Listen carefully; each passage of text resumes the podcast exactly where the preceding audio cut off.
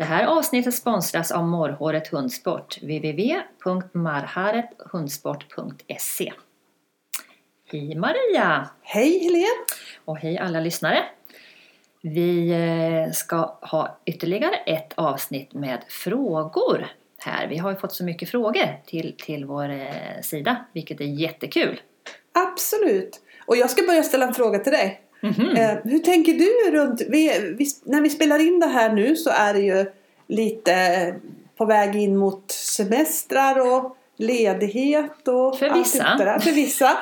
ja, hur tänker du? Hur tänker du runt det här med att vara ledig när du har liksom jobbet, jobbet och hobbyn flyter ihop så pass mycket? Mm. En sak är ju hur jag tänker och en annan sak hur det blir, höll jag på att säga.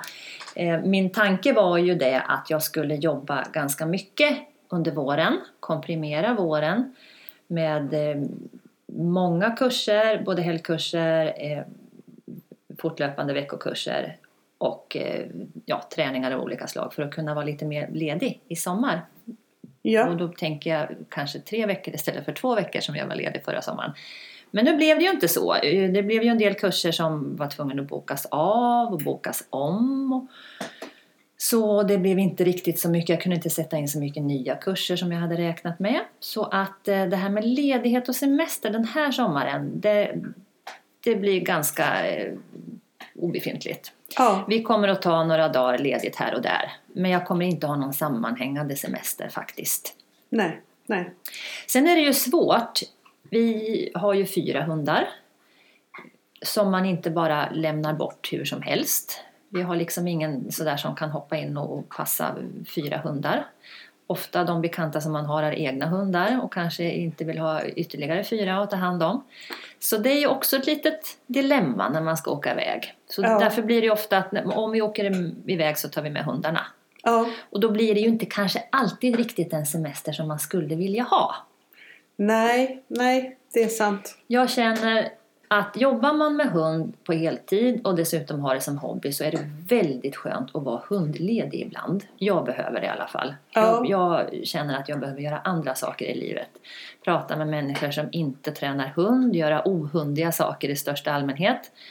Och det är någonting som jag faktiskt saknar lite grann. Därför att det blir väldigt lite tid för sånt. Ja, ja det är ju det är en väldigt begränsande faktor. Mm. Liksom. Samtidigt så ska man ju inte klaga för man har ju själv försatt sig i den här situationen och jag tycker ju att det är jätteroligt, jag ångrar det inte. Men det är väl kanske baksidan av det hela kan jag känna. Att det blir väldigt mycket hund. Ja, All, all, det mesta man gör är hundrelaterat. ja, Så ja, man, får, man skaffar ett jobb och förlorar en hobby lite grann kan jag känna. ja, det, ja. Mm. Vad, men du då? Hur, hur, hur tänker du? Du har, ju, du har ju Lotta lite grann som kan hjälpa till med att passa hundar. ja, jag har Din lite syster. och så Ja. Åsa som Ja, hjälper mig också ja. med att ta hand om hundarna. Ja. Och, och um, främst när jag reser jobb då. Ja, Faktiskt. Så det är lite lättare för mig att komma iväg. Och så har ju jag en man som inte alls är hundintresserad på det sättet. Mer än att jag tycker om hundarna som kompis. Mm. Så det blir liksom en, en naturlig del som, som inte blir hund. Faktiskt. Det, precis. Så, så det, det, det tycker jag. Det, det, blir ganska. Mm, la- För mig så blir det ganska lagom mycket. mm, Utav, mm. Ja, men jag förstår. utav det ändå då. Mm. Sen så, så kan jag tycka att den här den- den här tiden fram till midsommar tycker jag brukar vara den absolut liksom värsta tiden. Därför att då vill man liksom vara klar med allting för att man ska ha semester. sen. Mm. Och jag vet inte hur många nätter jag har setat med administration dagen innan midsommar för att det ska bli klart det ska bli färdigt. Ja. till sommaren. Mm. Så att man liksom kan lägga, liksom, låta bli Mm. och göra en massa olika saker. Men ja, det jag har lärt mig nu liksom, det, det, jag har tänkt ganska mycket. Ja, jag, jag tycker väldigt mycket om, eh, nu, nu kommer det bli en lite lång historia, James, James Herriot. Ja, Och den här veterinären som arbetade ja, i Yorkshire på 30 och 40-talet. just det. Och en sak som, som jag reagerar väldigt mycket på det, det är att de jobbade ju väldigt mycket som veterinärer. De jobbade i princip dygnet runt sju dagar i veckan.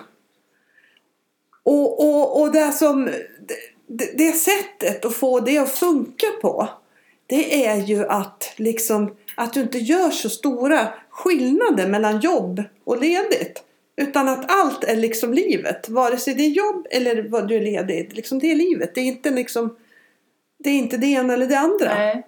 Och när jag försöker liksom tänka så och liksom inte skilja det åt så mycket så tycker jag det blir lite lättare.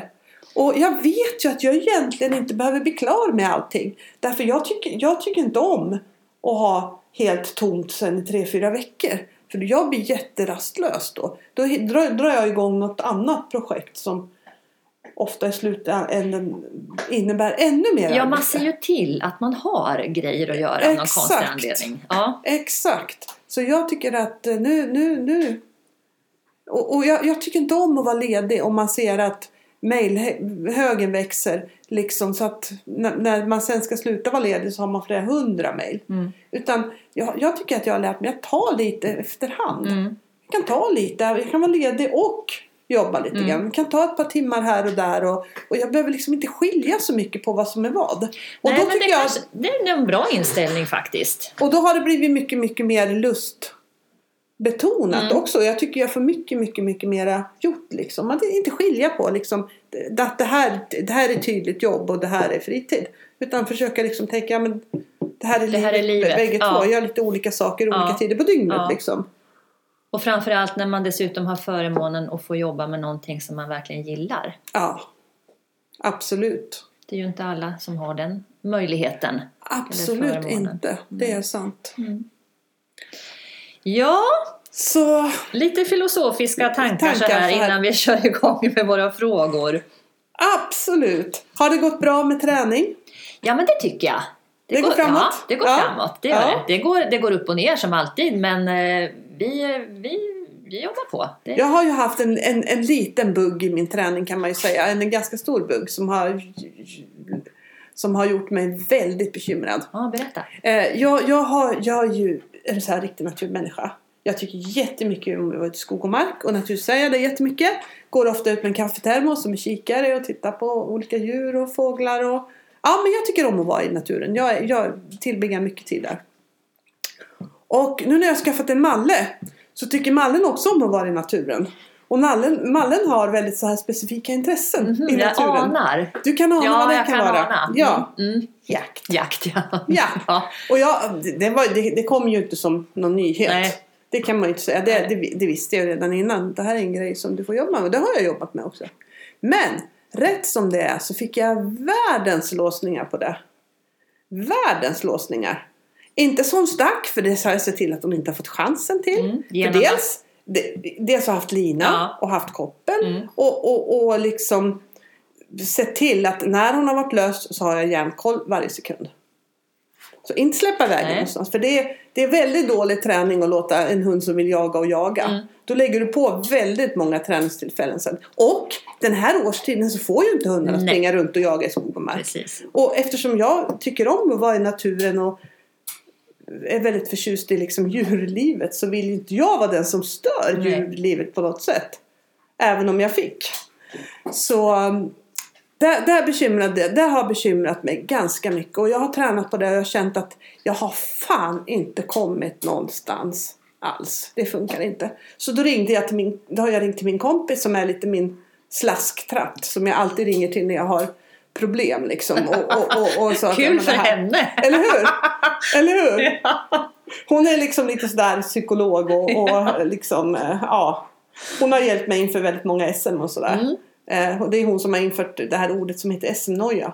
Ah. SM-noja det är när man plötsligt inte har några moment. Nej, när SM precis. närmar sig. Nej, precis. Ja, Exakt. precis. Ingenting funkar, man kan inget, hunden kan inget. exakt, ungefär det. Nej. Mm. Så, så, så det har hon tagit, tagit oss igenom många gånger. Så jag sa du får fan komma ut och titta och så får du liksom se på det här då. Och, och ja, hon kom ut och tittade. Men så där gjorde ju min hund också. Och då var det ju du som sa åt mig vad jag skulle göra. Ja, nej men det funkar ju då kanske inte. Det här är ju en annan hund. Det är en annan hund och liksom, ja. Nej men, och, och, och sen så har jag tagit tag i det ännu mer och tränat på det ännu mer. Och nu känner jag att, att, att jag har Mm. Hur liksom har du tränat styr. på det då? Är det säkert många fler än jag som undrar? Jag har varit, alltså ett tag var hon så, bara det fanns ett viltspår så låste hon, sig på det. Liksom. Mm. Då var hon liksom helt blockerad.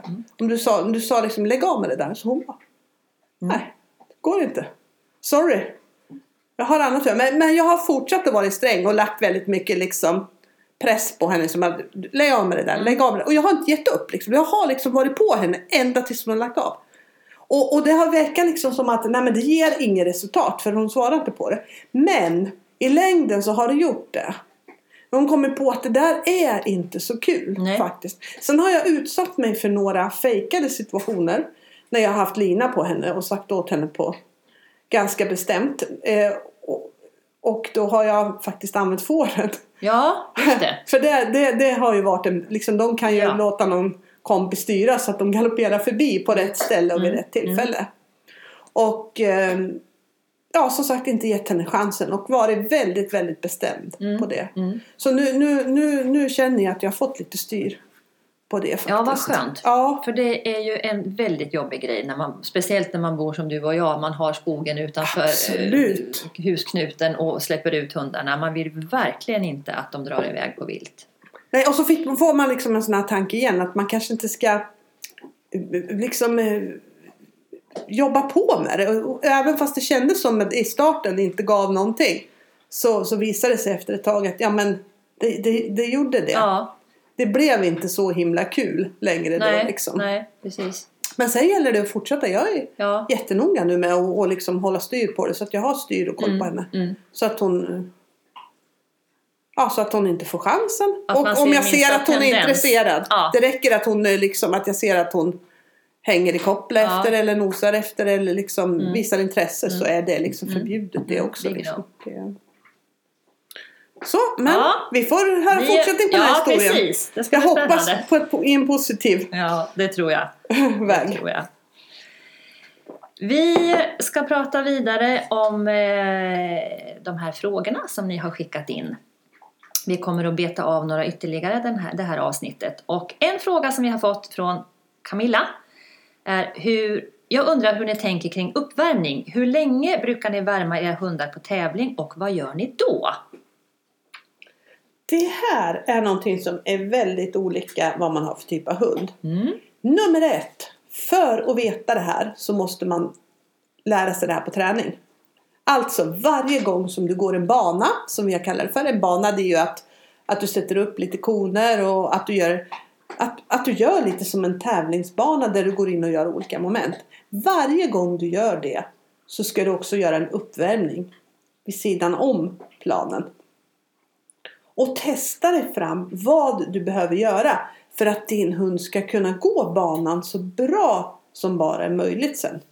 Jag tycker det här är jätteolika på vilken typ av hund man har. Vissa hundar som jag har haft har man behövt värma upp super, super, super mycket. Ylle till exempel. Alltså jag var på, började tävlingen sju så var jag aldrig på tävlingen senare än fem. Utan Nej. ibland ännu tidigare. Mm. Liksom han behövde blåsa ur sig. Sen var det jättemånga som, som sa under den här tiden liksom att ja, men, han må lära sig gå utan att du behöver värma upp honom så mycket. Och det kunde han, absolut, men han gick i fel känsla.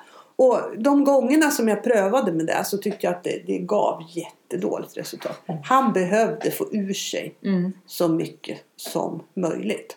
Sen så kan man väl säga med facit i hand att idag, hade jag, idag skulle jag styrt upp träningen på ett annorlunda sätt från början. För då hade jag kanske fått lite mer Hur hade du gjort idag om du hade fått ylle då? Hur hade du Jag hade tränat, en, tränat upp ännu mer fokus och koncentration. Mm. Så att han var ännu starkare i de delarna. Mm. Faktiskt. Och se till att jobba mer med den lugna sidan Mm. i honom. Mm. Faktiskt. Eh, sen har jag den lilla, lilla Oj nu då. Han är ju en sån hund. Jag värmer upp han. Nu, nu pratar vi om, nu tänker jag så här, jag pratar uppvärmning som jag gör för att tävlingsprogrammet ska funka. Den andra delen av uppvärmningen det är att hunden får komma ut. Ja, Får kanske röra på sig 10 Ja. minuter, en kvart, komma Precis. igång i kroppen. Och Mm. Det är liksom en annan en sak. annan sak ja. Men eh, med lilla Oj så gör jag ofta så att jag gör en lite längre uppvärmning först. Och vad är, hur, hur lång är en längre uppvärmning? Kanske 15-20 minuter. Ja. Där jag gör lite olika moment. Eh, ofta så tittar jag lite på hur banan ser ut. Och om jag ser någonting i banan som jag vill repetera. Till exempel hur saker står eller ligger. Eller om jag kan liksom fixa det så är det bra. Sen tränar jag ofta lite på svagare delar för att påminna om det. Och så tränar jag på sådana saker som, ja, men liksom, som kräver lite fokus. Fot till exempel. För, att- för att få med det. Och så det är liksom min större uppvärmning. Sen gör jag en liten kort uppvärmning precis innan jag ska gå in på plan. Och då är det oftast ganska mycket rena fokusgrejer. Som indianen, komma in vid sidan och leker ganska mycket Mm. precis innan jag går in. Mm. För jag har ju som startrutin att innan vi går in på plan så, så hänger han i en leksak. Och så får jag ställa mig så, så att jag inte stör. Då. Så jag ställer mig ofta om det finns möjlighet bakom, något, bakom någonting. Då, bakom något tält eller något sånt där. Och så min startrutin sen det är att jag stoppar undan leksaken och vi går. Mm. Och det gör vi alltid när vi går in på planen. Så det är liksom, då vet han att när vi tar ringen och så, då ska vi in och då ska Ja. vi gå. Men, men som sagt, det, det här igen, det här behöver man ju pröva sig fram jätte, jättemycket. Och det, det, det, har ju, det finns ju många aspekter av det här. Dels om vi skulle tävla idag. Idag kan vi säga att det är ungefär 31 grader Ja. utomhus. Mm. Mitt på dagen och vi ska tävla idag. Så får man ju tänka lite annorlunda än om det var en regnig oktobermorgon Mm. med, med två grader varmt. Mm. Liksom. Det är stor skillnad. Men det här experimenterar jag. Det här är ju superviktigt om du vill tävla på stora tävlingar. För då kan det ju bli sådana. Det har ju ganska ofta varit så här varmt på VM till exempel. Men då, då må man ju experimentera med innan. Vad ska jag göra? Och, och um, jag gör ofta så med mina när det är så här varmt att jag lägger dem i uppvärmning nummer ett. Eh, sen i lagom tid innan de ska in i programmet så får de ligga i en pool. Så att de blir blöta på undersidan. Jag vill inte blöta hela hunden men så att de ligger och blir blöta på undersidan. Kanske 10 minuter, en kvart. Sen när de har legat där så går jag så de får röra sig en del. För de blir ju lite kalla och lite stela av vattnet. Mm. Så de må ju få röra på sig. Mm. Och sen uppvärmningen och sen gå in. Och det, det, det tycker jag har funkat. Det har funkat bra Mm. på mina hundar. Och jag tycker det har funkat mycket bättre än kyltäcke och sådär. Jag tycker inte alls jag har fått samma resultat av Nej, det. okej. Men jag säger inte att det, att det inte är så. För det här är ju, det här är ju ingenting som man, ska, som man ska göra. Utan det här ska man hitta. Vad som är bäst för den egna vad som är bäst för den egna hunden. Absolut. Tänker jag. Ja. Men, men, men det är ju mycket och att man ska liksom, tycker jag, på uppvärmningen optimera chanserna. Att det ska gå så bra som bara är möjligt. Mm. Och där igen så tror jag att man behöver nog veta vad man ska göra på uppvärmningen också. Eh, och det vet man ju från att man har tränat och gått ganska mycket van, ba, banor. För vet man inte vad man ska göra så blir man jättevelig när, det, när man är nervös. Ja. Man blir helt puckad Ja, när man ska precis. tänka när man är nervös. Och det kan jag säga att det blir jag också ibland. Men om, om jag vet det liksom innan och har det nedskrivet då, då, då, då kan jag följa det. Mm. Med justeringar efter hur banan ser Ja. ut. Jag kan också göra ändringar om jag har ett sent startnummer. Om jag ser saker i programmet att shit, Mm. det där såg lite klurigt ut. Det där har fler haft problem med.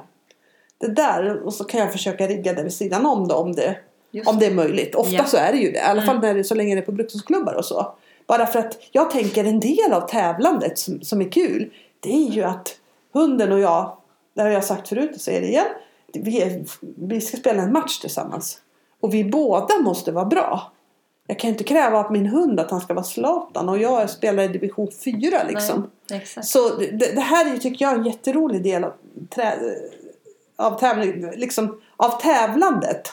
Det är nästan det enda jag tycker är roligt med tävlandet. Just det här, vad kan jag göra för att optimera för min hund? Precis, och ha en strategi där. Tänka lite strategiskt. Mm.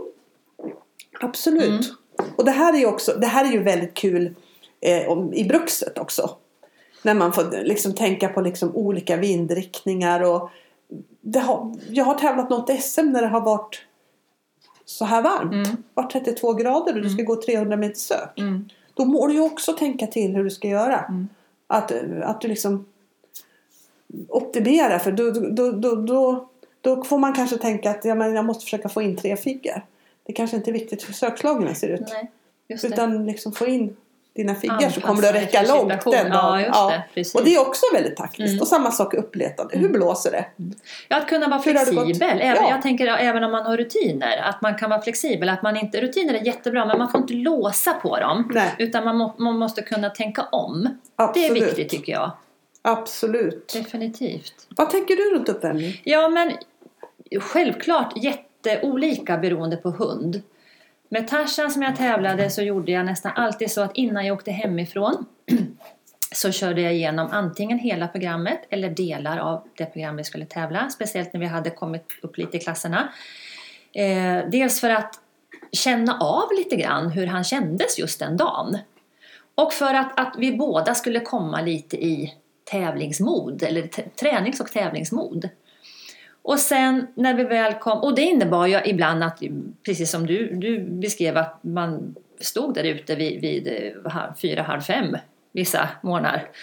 Eh, och körde, men det var värt det för han funkade bra på det. Och sen så när vi väl kom fram och jag hade rastat och gjort klart så, så gjorde jag en lite längre uppvärmning. Eh, och det kanske låg någonstans mellan 10-20 minuter och sen så några fokusövningar precis innan jag gick in på planen. Och uppvärmningen eh, som jag gjorde då när vi väl kom på plats den handlade mycket om att påminna honom det han, om det han behövde påminnas om vilket ofta då var stadga. Att kunna vara stilla och kunna fokusera. Eh, så där hade jag speciella eh, la, vad ska man säga, light-varianter på de moment där jag visste att det kunde brista. För att vad jag inte vill ha på uppvärmningen är ju en dålig känsla. Jag vill inte att min hund ska missa, misslyckas med de här grejerna. Eh, utan jag vill känna att yes, där satt den. Och därför så hade jag lite lättare varianter på de saker som hunden skulle göra på planen för att den skulle ha god chans eller för att han skulle ha god chans att lyckas. Men det blir ju ändå en påminnelse. Ja, exakt. Så, och också att uppvärmningen tror jag det är viktigt att den ser ungefär likadan ut. Och då menar inte jag att man måste göra saker x antal repetitioner av det och x antal repetitioner av det. Utan att man har, har med de saker som man brukar ha med på träning. Och det här är också återigen jätteviktigt att hunden är att det finns en igenkänningseffekt. Det här, så här brukar vi göra, så här ser Ja. det ut. Det här är ingenting som vi gör bara när vi tävlar. Nej, för då blir det svårt. Ja, det blir jättesvårt. Då blir det svårt. Både för hunden och för en själv. Ja. Men vet jag precis eh, vad jag ska göra och hur jag ska justera de här olika bitarna eh, om det känns si eller om det känns så. Då, det, är ju en trygghet Ja, för en det är själv. det. det är det. Och ofta så handlar det, om man ska ta ner det till något konkret, så tycker jag ofta det handlar om om man behöver mer gas eller om man behöver mer koncentration. Ja, Lite exakt. beroende på vad man gör Ja, då liksom. Och det där kan ju vara olika på olika hundar. Precis där igen. Om vi går till, till, tillbaka till det här med värme och Ja, kyla och Ol- regn regn ja. till exempel. Precis, olika hundar vid olika tillfällen helt enkelt. Absolut. Vad jag också tänker på det är ju att uppvärmningen inte ska skilja sig jättemycket ifrån Alltså jag ska inte bete mig väldigt annorlunda på uppvärmningen än vad jag gör när jag kommer in på planen. Eh, att jag ska inte gå annorlunda. Jag ska inte, det blir inte hundra belöningar för att hunden sitter i fokus vid min sida till exempel. Jag, jag, jag tror inte på den tanken att tanka hunden full med belöningar på uppvärmningen för att det ska hålla ett helt program.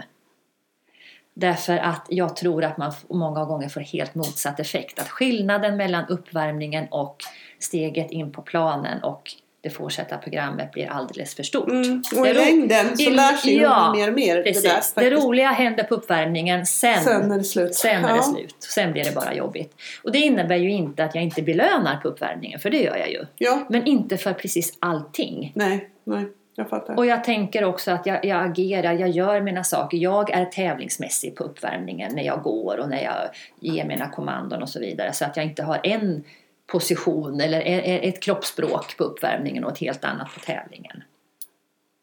Så ja, men som sagt, återigen, det här är någonting som man får prova sig fram och som jag också upplever kan ändras mycket under resans gång. Absolut. Det, ja, helt klart. Så det här är färskvara. Det här är färskvara ja. Absolut. Och att man, är, att man är med lite i matchen där och ser att det som funkar när hunden är eh, ett och ett halvt, två, kanske inte funkar lika bra när den har kommit upp och blivit sex, sju, åtta år. Precis. Och det finns ju alltid säkert justeringar som man kan och behöver göra i det här. Mm. Men det ska man inte det ska man inte hitta på tävlingsdagen. Nej. Utan det ska man alltid hitta på träningarna innan. Och sen händer det ändå, jag tycker man kan hitta det ändå ganska bra på tävling. Men sen händer det ändå lite mer på tävling. Jag tycker att samtliga mina sista hundar som jag har tävlat med. Att de är lite mer taggade på tävling. Ofta blir det ju I, så. med, Ja. I miljön och att, Ja. det finns, att det blir lite mer tryck då. Så ibland har de lurat mig på tävlingsdagen med att de, att de känns, ja men nu känns hunden lite väl cool på upprepningen. Jag skulle vilja ha lite mer tryck. Men sen när man ändå kommer in i ryggen så är det liksom, Mm. ja då är det mer än tillräckligt liksom. Ja. Då räcker det där. Jag tycker en annan sak av uppvärmningen som man oftast, som jag tror inte jättemånga tänker på.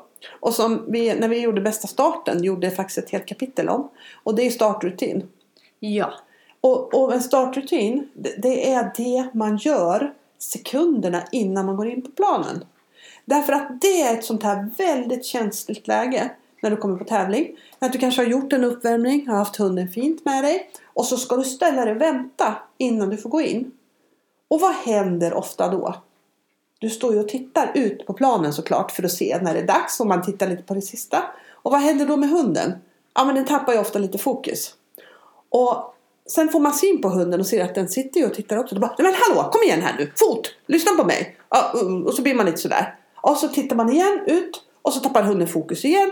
Och så är man inne i en väldigt negativ tjatspiral där. Och det här ser skit, det här är jättedålig start på tävlingen. Och, och jag har pratat om det ganska mycket när jag har haft kurs. Och det har hänt mig inte för allt för länge sedan att jag kommer på mig själv att ja men för fan jag står ju och gör sådär. Som jag ser att det är en dödssynd att göra innan jag ska gå in. Jag, jag står ju själv och gör det liksom.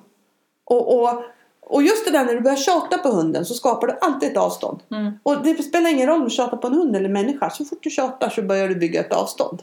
Som inte är bra. Nej. Men ofta tjatar man när man inte har någon. Det är liksom sista Sista utvägen. Sista utvägen liksom. När man inte har något, längre, något mer att ta till då tjatar man på något sätt. Och, och det, man är ju desperat innan man ska gå in på plan. Så, så eh, vi har börjat träna jättemycket på att ha en rutin som vi alltid gör innan hunden går in. En kort grej som bara tar några sekunder och som vi alltid, alltid gör både på träning och tävling. Precis innan vi går in på ringen. Som är hundens signal till nu, på, nu ska du vara med och nu ska du vara på. För då kan man liksom ta det lite lugnt innan och låta hunden sitta och titta. Och så vet jag att jag har min rutin som får hunden, det blir som en liten autostrada mot bra fokus Mm. liksom. Och den startrutinen tränar du in separat givetvis då? Plockar ut? Först tränar jag in startrutinen. Ja. Bygger jättemycket värde i den. Mm. För det är liksom en viktig grej att hunden tycker om att göra den här. Mm. Och att den gör den snabbt och enkelt. Mm. Och att den går att göra överallt. Mm, just det. Så även om det är en trång inomhushall ska vi kunna göra den här. Liksom, det ska inte vara någonting som kräver en speciell plats för att göra. Sen tränar jag ihop startrutin med ingång på plan. Just det. Sen tränar jag startrutin, ingång på plan, något moment. Och sen bygger upp. Ja. Och sen gör jag alltid det här. Mm. Så det är hundens trygghet. Den ska känna igen det. Det här gör vi alltid. Mm. Det här är precis det, det vi gör innan vi, innan vi ska gå Ja. in. Så, så mm, för, för en, en av hundarna så har jag haft att hunden sitter och väntar mellan mina ben. Sen precis när jag ska gå in så låter jag den gå runt ett av mina ben två gånger. Och sen går vi in i fot. Mm. Det är startsignalen. Mm. För lille oj så hänger han alltid en leksak innan vi går in. Han hänger i en leksak därför att jag vill inte under några förhållanden att han ska titta på hunden på planen. För det är det som han vill. Mm. Eh, han är väldigt mycket border collie Mm. så han vill gärna följa med på vad som händer. Och det är en skitdålig start. Mm. Om han engagerar sig i någon annan. Liksom. Så han hänger i sin leksak. Och sen lägger jag undan leksaken och går in fot. Och det är så vi alltid går in. Passar jättebra för honom. Mm. Men det finns ju många olika många olika, olika, varianter som Ja. man kan göra. Men Ja. det, jag tycker det är jättebra. Då kommer man just ifrån det där. Och det, det, det är två stora fördelar. Ett, hunden vet vad den ska göra. Mm. Två, jag vet vad jag ska Ja, göra. exakt. Inte minst. Precis. Inte minst. För att slippa hamna i den fällan liksom. Ja, och börja kanske fokusera på helt andra saker och få andra eh, dumma tankar i huvudet. Exakt. Och då kommer vi faktiskt in lite grann på nästa fråga som handlar just om det här med nervositet på tävling. Ja. Eh, Jag skulle vilja ha tips på hur man kan minska sin nervositet på tävling. Jag jobbar mycket med avslappnings och andningsövningar men skulle vilja ha mer tips på hur jag kan tänka. Tack för en jättebra podd, eh, skriver Kinna. Ja, eh, om vi ska spinna vidare på den, det vi avslutade med på, i förra frågan så handlar det ju, tycker jag, väldigt mycket om att veta vad man ska göra rent fysiskt, alltså konkreta uppgifter även för oss förare. Att veta, så här värmer vi upp, så här gör vi precis innan vi går in.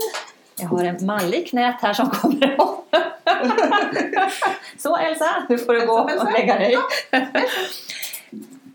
Eh, att veta exakt vad man ska göra. För gör man saker, fysiska saker rent konkret och har uppgifter hela tiden. Då kommer man inte att kunna tänka så mycket på så mycket annat än just de sakerna.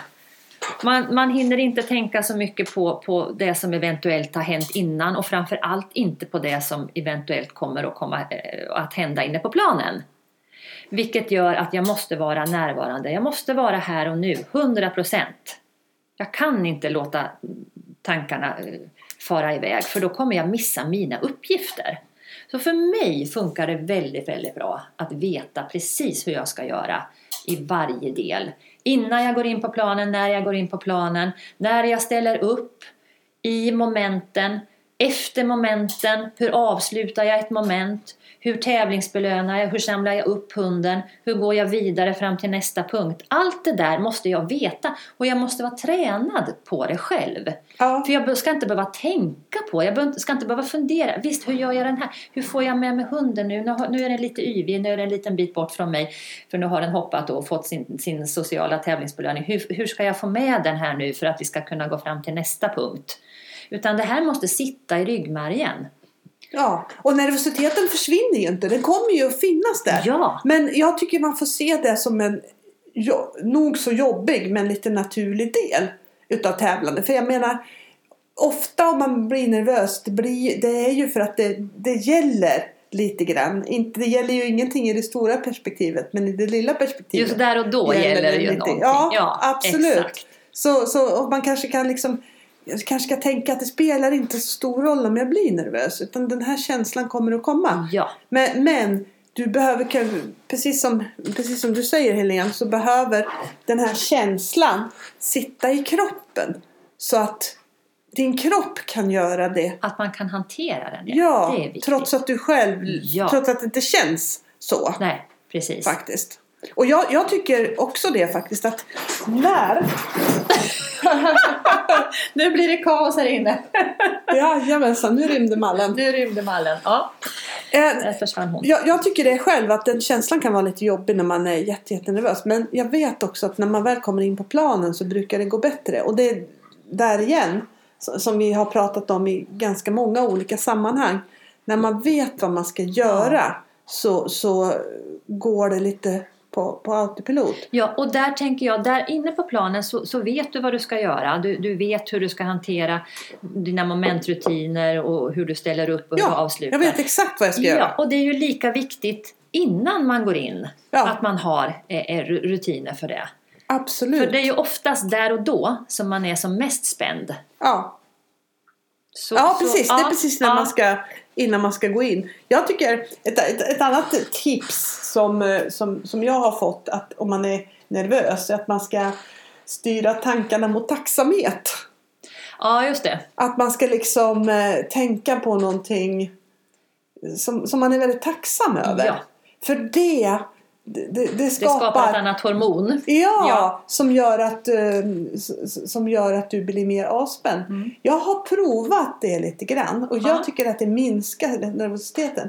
Men för mig så gjorde det mig lite oskärpt. Jag har varit Ah, lite, lite för flummig. liksom. Ja, Ja, ja, men lite ja, så här att jag varit liksom, ja men det här spelar ju Nej, egentligen precis. ingen roll. Nej. Och så gick jag och liksom, Ja. jag, jag tappade lite för mycket fokus på det. Så att jag tyckte att, eh, att det var nog bättre att jag led lite av nervositeten i början istället. För då blev det bättre sen. Ja, än att jag var för tacksam liksom.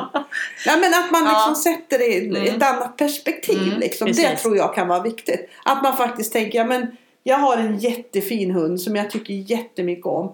Liksom, vi har ett skitbra, vi har så, ett jättebra liv tillsammans. Och det här är ju en liten grej som faktiskt Mm. överhuvudtaget inte spelar. Det händer så mycket skit överallt liksom. Så det här är ju ändå liksom, det, tänk att vi ändå får vara här. Ja, och tänk att vi ändå har kommit, Kommit så långt. så långt ja. För även om vi är sämst på den här Mm. tävlingen så är vi ju väldigt mycket bättre än alla andra som inte kommer Nej. sig på tävling. Nej. Du, där om du kommer sist på en tävling så betyder ju inte det att du är sämst. Nej. Utan det, det betyder att du Presterade sämst den dagen kanske. den dagen och på den tävlingen. Mm. Ja. Men fortfarande så, är du, så har du kommit väldigt mycket längre än i princip alla andra hundägare. Mm. När har kommit till en tävling Mm. med din träning. Mm. Så det tycker jag faktiskt man ska tänka på Mm. lite mer. Och det, ja, men försöka få en känsla av att liksom vara lite mer Lite mer ödmjuk och och tacksam. tacksam för. Mm. Fysisk eh, aktivitet minskar ju också stress. Ja, Det är kanske inte så att man ger sig ut och, och, och, och joggar ett antal varv runt träningsplanen. Eller som på SM förra året. 38 000 steg på stegräknaren.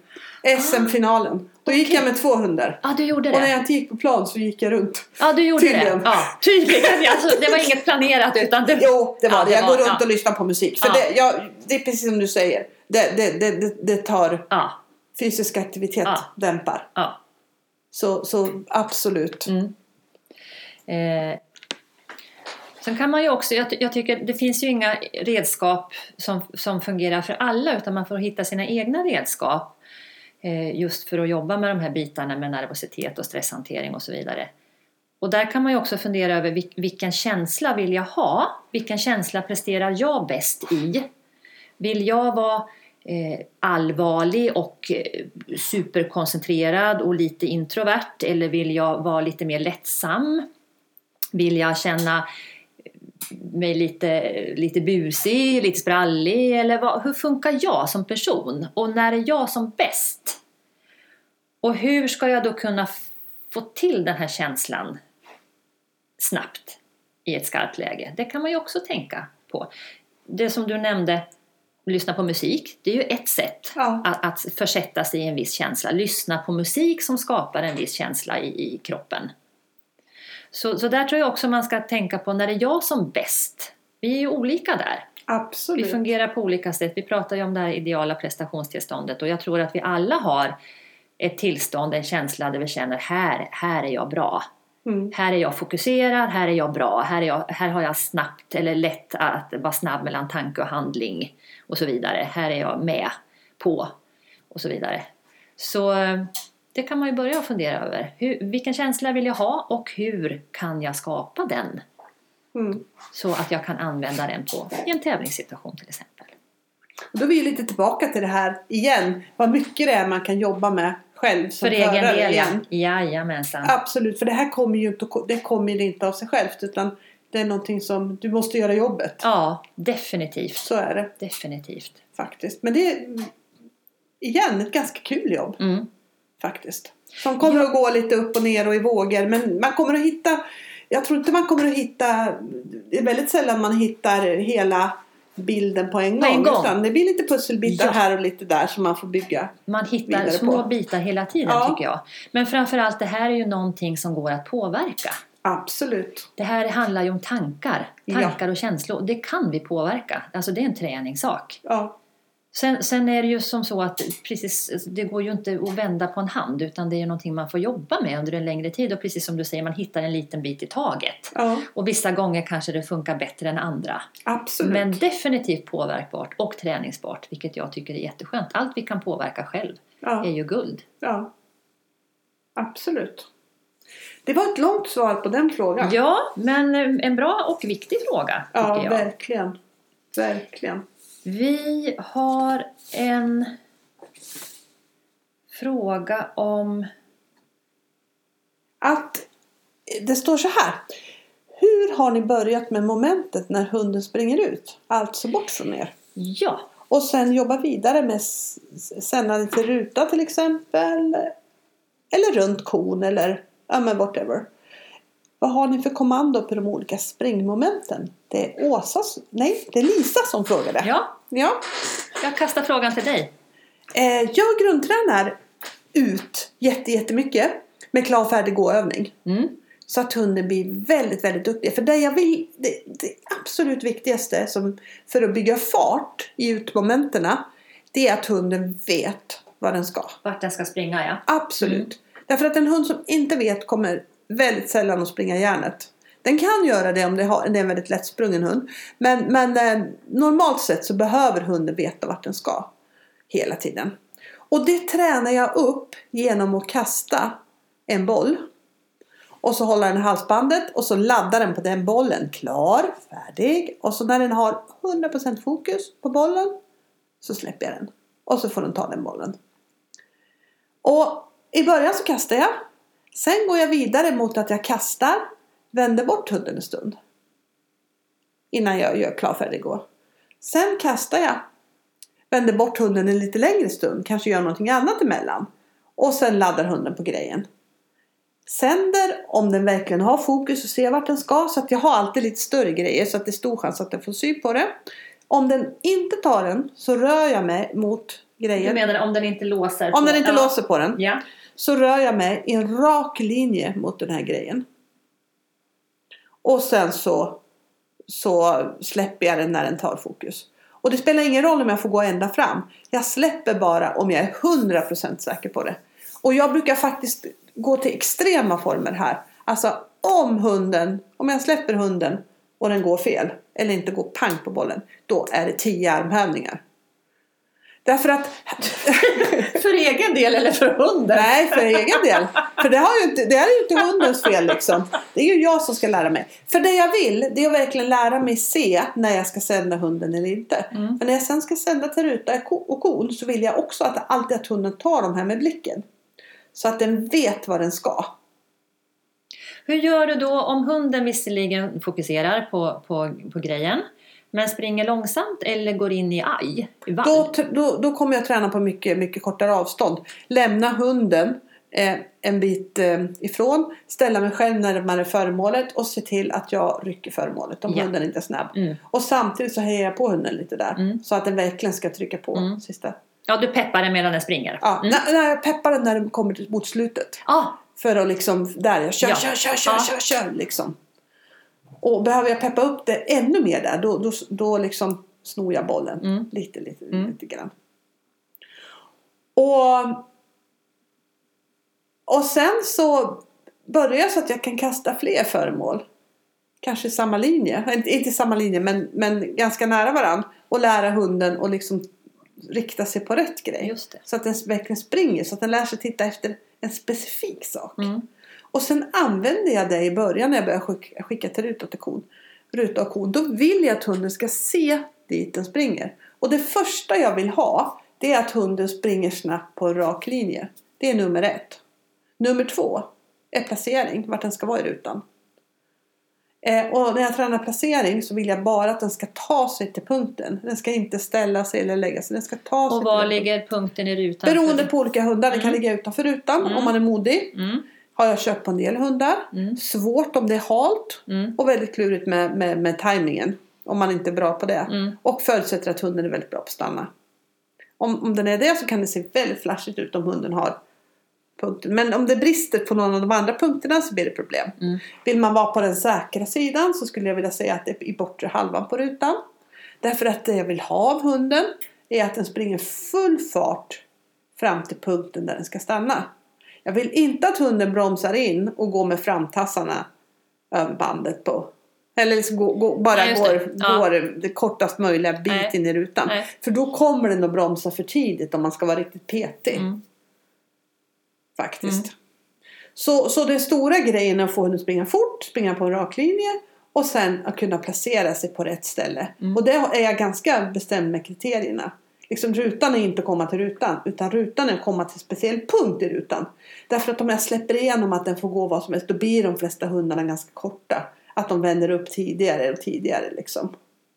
Många eh, har ju lite problem med, jag tänker sändande runt kon. Ja. Att hunden springer långsammare ut och snabbare tillbaks. Mm. Hur tänker du där? Där kan man ju använda den här klarfärdig gå-övningen Mm. också och faktiskt lägga en boll eh, vid sidan om i, vid sidan om konen med, med, med lite inriktning bakåt. Så att, man liksom, så att den tar den och går runt. Just det. Där. Mm. Så där, där, där kan man ju liksom använda den. Plus att har du jobbat mycket med att ta hunden och ladda den i halsbandet så är det lättare att få dem att ta i. Mm. Har jag en hund som är väldigt lätt att titta utåt då börjar jag ganska tidigt att växla med klar färdig gå när hunden ska titta utåt mot att den ska titta på mig. Mm. Men bara om den har lätt för att springa och om, den, eh, om jag tror att det behövs. För att liksom, Och då tränar du den växlingen väldigt mycket för sig. Titta ut och titta upp. ja, Mm. titta ut och titta upp. Mm. Ja, så att hunden klarar båda delarna. Mm. Vissa typer av hundar behöver träna mycket på det. Mm. Andra behöver inte det Nej. alls Nej.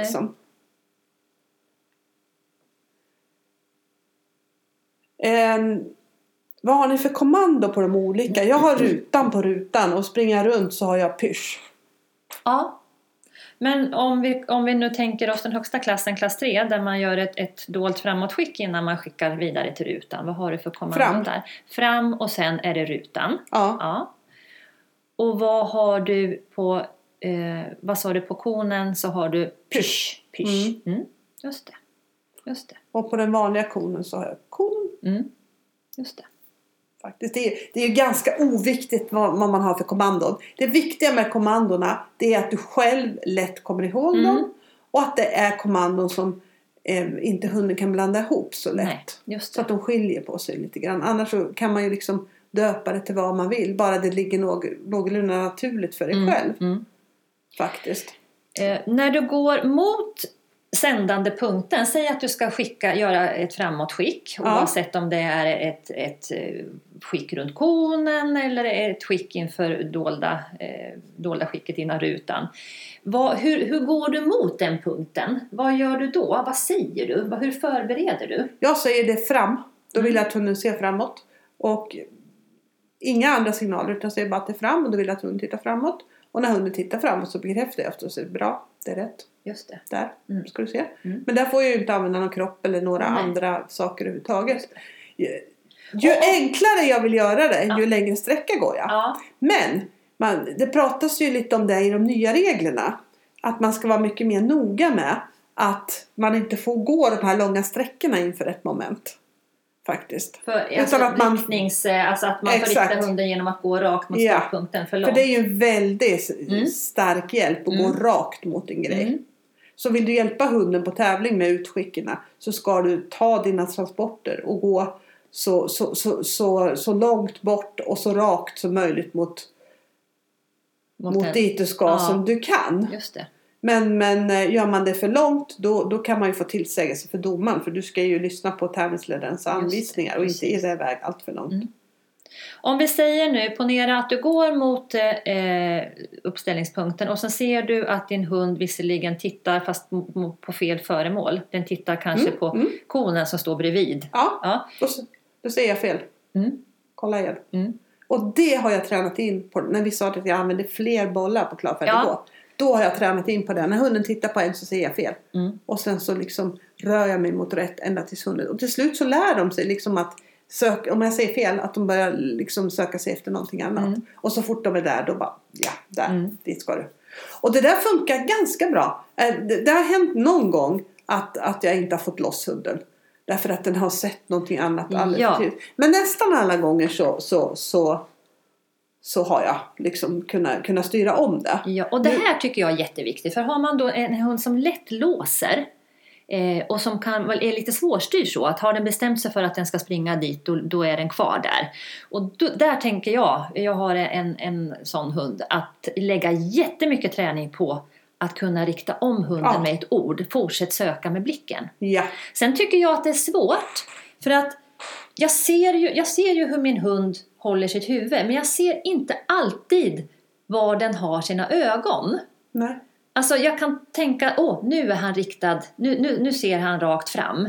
Men egentligen så kanske han tittar med ögonen lite, lite, Lite, snett åt höger ja. och vänster. Den är svår tycker jag. Den kan vara klurig. Ja. Det, är, det är liksom två saker som man... Egentligen så, så huvudet är egentligen kanske nummer tre. Mm. För nummer ett är ju ögonen. Ja. Nummer två tycker jag är hur hunden står med kroppen. För det är också en ganska det. tydlig signal på vart den Precis. kommer att gå. Och så liksom hur den håller huvudet är liksom en. En tredje. Mm. Tänker jag. Men det är, ju, det är ju klurigt det här. Speciellt när hunden ska låsa blicken på... Den ska kunna låsa blicken på någonting som inte finns också. Nej. Och där övertränar jag också så att till, till, till slut att jag kan kasta bollar. Mm. Men göra ett tonskick i mitten. Så att hunden verkligen förstår att du ska låsa blicken i den riktningen. Inte alltid på någonting som du ser. Utan Nej. ibland faktiskt På bara någonting som du inte ser. som du inte ser. Ja. Mm, Precis. Helt klart. Precis. Men eh, grundträna mycket fart först. Eller så mycket fart som det behövs så hunden springer så, så som du vill. Och sen så träna placeringen. Och det sista, träna stå och ligg. Mm. Men först ska du träna stå och ligg separat. Och ett bra stå och ligg i rutan så vänder hunden sig helt om och lägger sig precis där du säger kommandot. Och det tycker jag är viktigt för rutan. För det är så himla lätt att låter du hunden gå ett par steg i stå eller ligg att det blir ett par steg till sen. Ja, Och då kan det kanske bli utanför. just det. Och det är ju jätteonödigt liksom. Och det är ju bra, lite som vi pratade om förut, att själv stå närmare rutan eller ja, i det här fallet rutan då.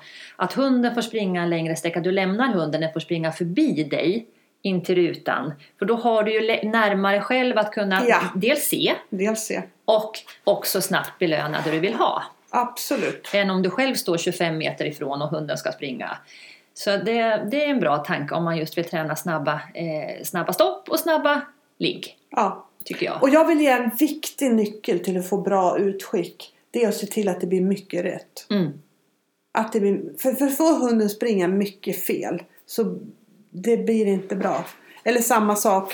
På, på de flesta hundar vill man inte ha för mycket tanke i att springa ut. Nej. För tankar bromsar. Ja, Sen, sen, sen är det ju inte alltid så men väldigt ofta så är det bra om hunden bara liksom bara matar på. Ja. Och då är de här klar, att, du själv lär dig se när du ska skicka hunden och inte. Mm. Det tycker jag är en avgörande faktor för att få till allting där hunden ska springa ut från Mm. dig. definitivt. Faktiskt. Att du verkligen, verkligen kan se det på hunden. Och det lär du dig i de här klar färdig övningarna. Mm. Och de är ju otroligt enkla att, att göra och ganska roliga att träna Mm. på. Mm. De som kör jakt kommer att känna igen dem helt klart. Ja, Mm. definitivt. Så det var, Ja, det var dagens Det var det. frågor. ja, Ja, vi har ett gäng frågor kvar, men det kommer ju fler avsnitt av den här podden. ja, det kommer det absolut att göra.